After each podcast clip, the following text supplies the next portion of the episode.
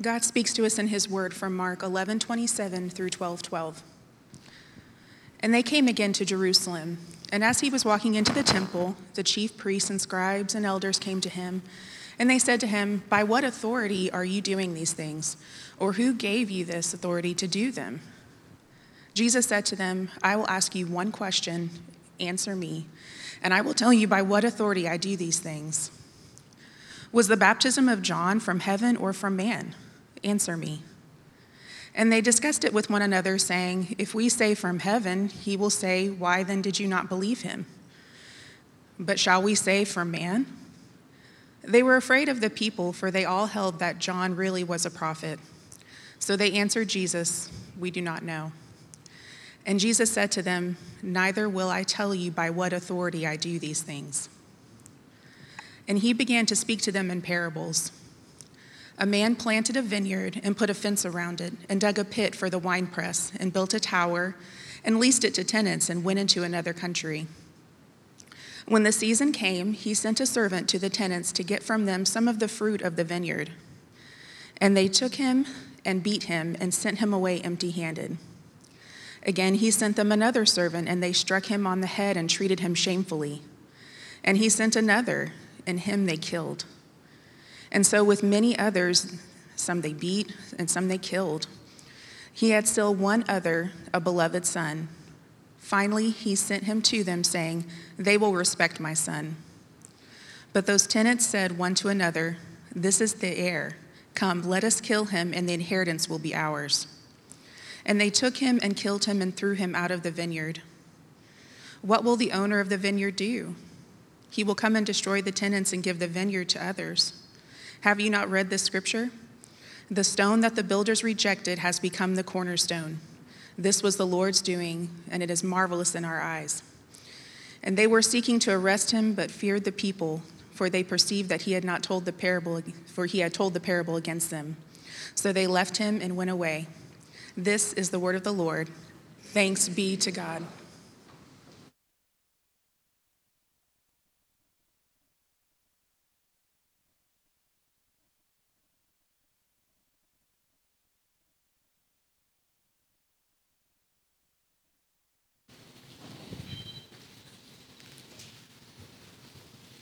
If you would bow your heads with me. Father, Lord, Master, we come to you once again, seeking your face, asking that your word be true, that it's not by might nor by power, but it's by your spirit. So, Father, right now, allow your spirit to fall fresh in this place. Speak to us, O Lord. Hide me beneath your cross. Allow all men to see Jesus high and lifted up. It was Jesus who declared, if I, if I be lifted up, I'll draw all men unto me.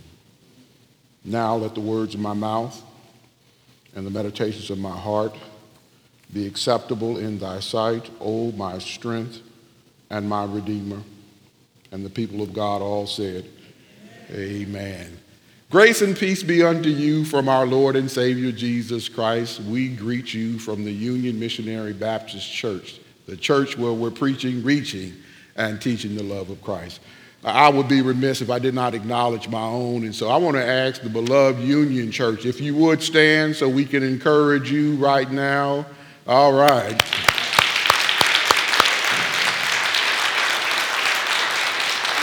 Certainly, God bless you.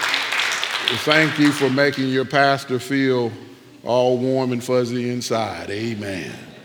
And so I would be also remiss if I did not acknowledge the love of my life for 30 years now, or 30 plus years, and my beautiful wife, the quintessence of my effervescence.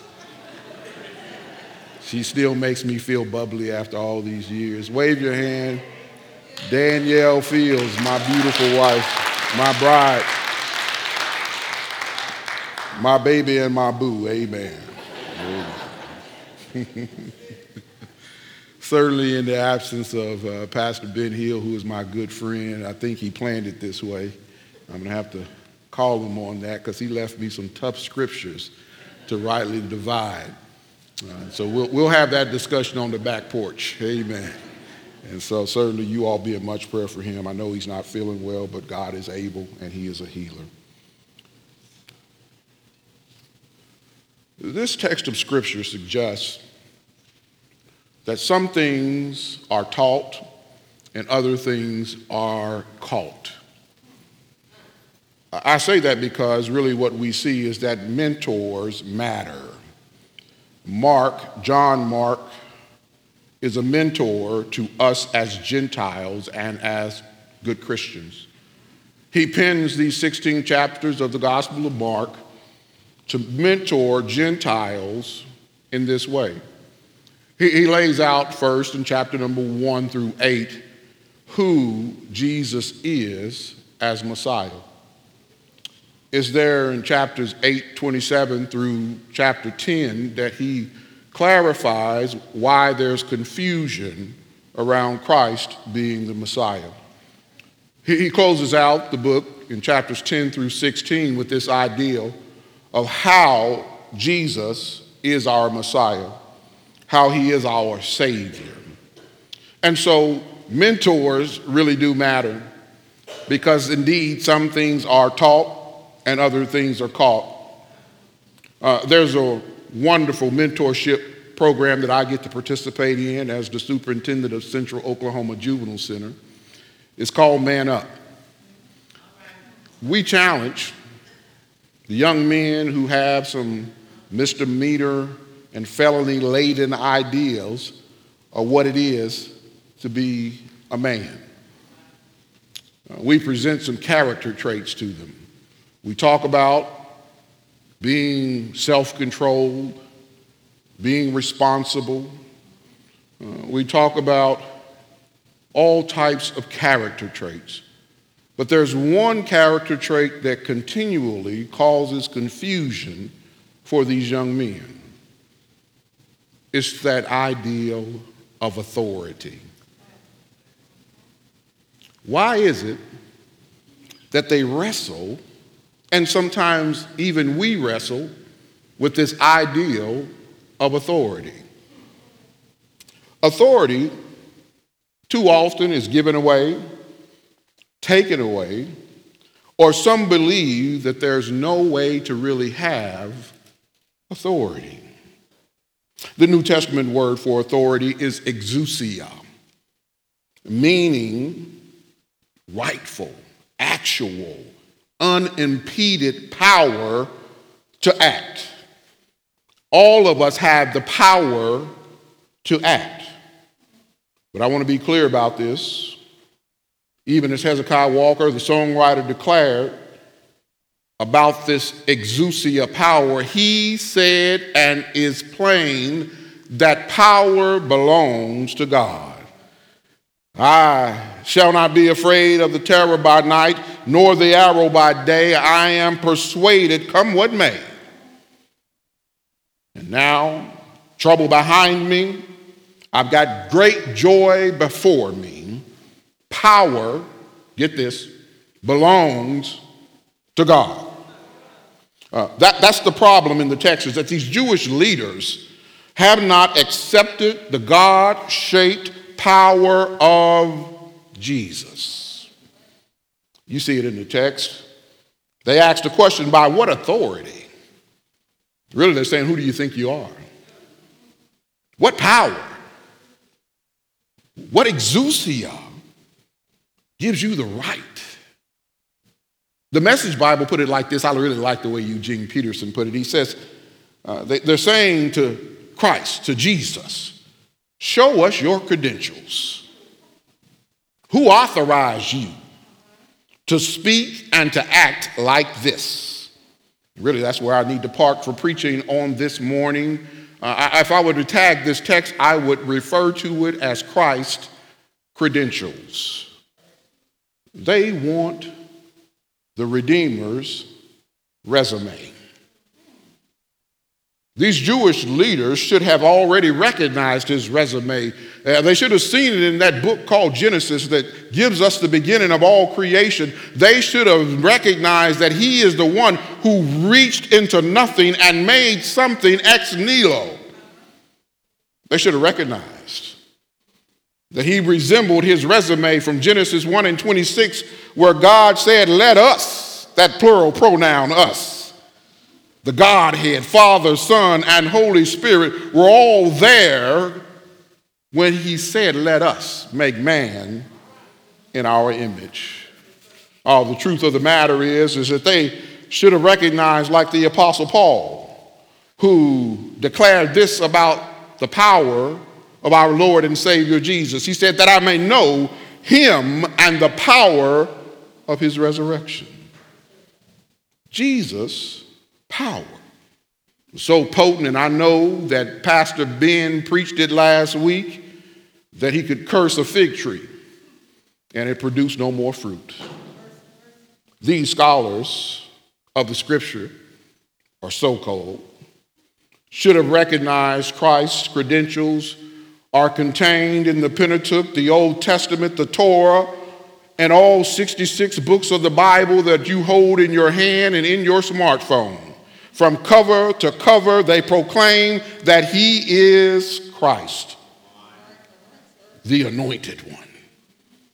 These religious leaders didn't recognize and even rejected the power that Jesus possessed. The chief priests had credentials, but they couldn't recognize Christ. The scribes had been to seminary, but they didn't know the Savior. The elders were experts in the word, but they would not worship God incarnate. They were overlooking the omnipotence of God. But here's what I like I like the way Isaiah uh, gave me and he'll give you a word of encouragement when you need to grasp God's power. Listen to what Isaiah said. He said, He gives strength to the weary, and to him who might has lacked might, he increases power. The problem in the text here is that these religious leaders can't perceive the power belongs to God. Uh, the problem in the world really is, is that we reason to be right instead of to be righteous. Listen to verse 31 and they discussed it with one another. The King James says it like this they reasoned. And, and the religious leaders had questioned Jesus' credentials they, they've questioned who gave you the right to tell that leper, Be thou clean. They questioned his authority to tell the man who had palsy, uh, Thy sin be forgiven. They've questioned who gave you the power to tell that man with a bad hand, and some of us got a bad hand this morning. They questioned. How can you tell him, stretch forth his hand, and his hand was restored whole as the other. But here's what's really cool about my Savior. Check out what Jesus does when they question his credentials. They want to know what school he went to, they, they, they want to know who the teachers were that he set up under, but he is the master teacher. And he questions their calling when they question his credentials is in verse 29 and 30. When your religion cannot find reason in the very face of the Redeemer, it's safe to say there's a problem. And they reasoned. That word reason is synonymous with our word deductive. In other words, they debated. They hypothesized about who John the Baptist was and his calling and his credentials. And can I help somebody here today who is struggling uh, with wanting to be righteous and not just right? Well, let me suggest that you go to the rock of my salvation. Where do I go when there's no one else to turn to? Who do I turn to? When nobody wants to listen? Who, who do I lean on when there's no foundation stable? I go to the rock. I know he's able. I go to the rock. They're questioning his authority because they don't recognize he's able. Now unto him who is able to do exceedingly abundantly above that which we could ask or think. He's able. You got to go to the rock. Don't, don't just study the scriptures and our Savior like these chief priests, these elders, and these scribes who just want to be right. You ever been in an argument with folks who just want to be right? We need Christians who will do inductive Bible studies that make us righteous. Yeah, inductive Bible studies. Bible studies that observe the scriptures, Brother Walker, and then they pray, Lord, help me see it. Inductive Bible studies that interpret the scriptures, then pray, Lord, help me understand it. Inductive Bible studies that apply the scriptures and go away saying, Lord, help me live it. It's one thing to come to church, it's another thing to take and carry and make preaching portable as you leave this place and live it out in your life. Their deductive reasoning in this text causes them to look for a way to be right. They want to be so right that they lie to our Lord. They, they, they, say, We don't know. We don't know about the ministry of John the Baptist. And so they want to be right when their righteous Savior is standing right before them. Listen to the words of our Lord to these religious leaders who want no relationship, they just want to be right. And so Jesus rejects them. He says, Neither will I tell you by what authority I do these things. When we reject Jesus' reasoning, we reject God's power in our lives. Too often we overlook the power of God, then we reasoned to be right instead of righteous. And so we've got to look at this text and understand that there's a twist as we look at chapter 12. It's there in verse number one that Jesus begins to speak unto them by parables. You know, parables are a problem for people who don't know God's power. Parables are about God's power to open blinded eyes to the blessings that come from heaven. Parables have been defined as earthly stories with heavenly meanings. This is what Jesus said when he was asked why he spoke in parables by the disciples. Listen to what he says. He says, Only you can know the secret truths, that's believers, that's you, about God's kingdom.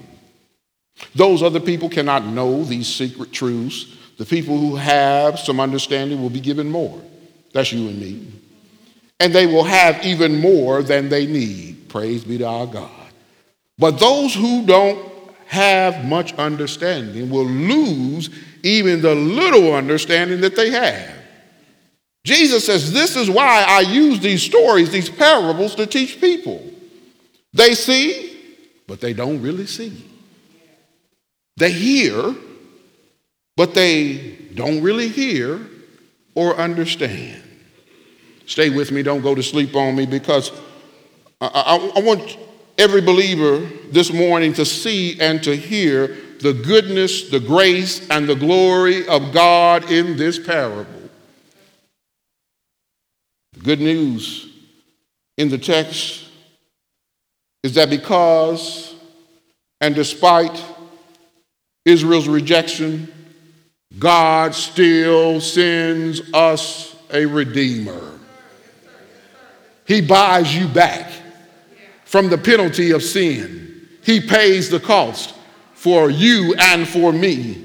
That is the good news in the text. And Jesus nearly quotes the words of Isaiah verbatim in 5 1 and 2. He does it to spark the minds of these religious men who would have known Isaiah 5 1 and 2 by memory. It's in this parable that the Lord of the vineyard is God. It's in this parable that the vineyard is Israel. The tenants of the vineyard, or these husbandmen, are the Jewish religious leaders. The servants are the prophets of God that God sent to Israel. Then the well beloved, only Son of the Lord of the vineyard is our Lord Jesus Christ. But Isaiah 5 and 2 says this about Israel and what God received from his vineyard. It says God only received sour grapes. You know, sour grapes set your teeth on edge. Israel is sour grapes, and now Jesus clarifies the sour grape metaphor in this parable for us this morning. He says sour grapes are the men and the women of Israel who kidnapped and committed assault and battery on God's servant in verse 3. Sour grapes are those batterers who tore the clothes and split the skulls of those prophets in verse number 4 sour grapes, were murderers and killers of the men God sent to minister to them in verse number five. Those sour grapes, pseudo religious folk, caught up in church anity folk, while storming the Capitol, maimers and murderers set their hands still to take what belonged to our God and kill the Son and our Savior. How sad is that? That's bad news. But there's still a twist of good news in the text. God got some sour grapes from Israel. But the good news of God knew that there might be some good grapes from the Gentiles. That's you and me. My question to you this morning are you good grapes or sour grapes? Listen to the words of the parable. What will the owner of the vineyard do? He'll come and destroy the tenants and give the vineyard to others. You're the others. I'm the others. We have access. The Lord of the harvest have given us as Gentiles a chance to be grafted into God's family tree. Now we can truly know what Jesus meant when he said, I am the vine and ye are the branches. We can understand that after Jesus has declared that he's come and he's allowed others into his family, when he's painted this powerful picture of the failures to recognize and the faulty reasoning, Jesus then uses the words of Psalm 118 and 22. He uses these words from the psalm as a crescendo of outright rejection of Christ's credentials. Listen to Jesus quote Psalm 118 22. The stone that the builders rejected has become the chief cornerstone. This was the Lord's doing, and it's marvelous in our eyes. I'm done when I tell you this story. Uh, the Jewish legend suggests that this uh, psalm has its legend and its origins in real life. According to that legend, the Temple of Solomon was being built. The masons had sent up from the quarry below a stone different in size and shape from all of the rest. Look at it, the builder said. There's no place for this stone. They must have made a mistake So they rolled that stone down to the edge of the cliff and rolled it into the Kidron Valley below the temple area. As the time went by, because it took 10 years or seven years for the temple to be built, they were ready for this chief cornerstone. And when they asked for it, uh, they were told, We sent it up a long time ago. One of the workers said, Yeah, yeah, I recall it now. That there was a stone altogether different from the rest, and we thought that there was no place for it, so we rolled it down into the valley below. Men were then sent down into the valley to find the stone. They succeeded in doing so. And when the stone was brought up, it fitted perfectly into its place, the headstone, the chief cornerstone of the temple. That is the good news in the text. You can still find the chief cornerstone. Jesus, our Savior. Someone may be wondering, where do I find him? Where do I go when I need a shelter? Where do I go when I need a friend? Can I tell you where I go? I go to the rock of my salvation. I go to the stone that the builders rejected. I run to the mountain, and the mountain stands by me. When all earth around me is sinking sand on Christ, the solid rock I stand. When I need a shelter, when I need a friend, I go to the rock. All I want to suggest to you this morning is seek the Lord while he may be found. Call ye upon him while he is near. Let us pray. Father, we thank you for this time that we spent together. Father, we pray that you have touched hearts, that you've encouraged, that you've conformed us to your very image. Father, you are the potter, and we are the clay. Make us after your will. Father, we pray now for this time of communion that you would bless this bread, that you would benefit this wine, bread representative of his broken body, wine representative of his shed blood. Blood shed for you and for me. Blood that pierced and flowed from his side. Father, we thank you. We thank you for his sacrifice. We thank you for this time of worship. We thank you for this time of preaching. Now, draw us ever closer to his precious bleeding side.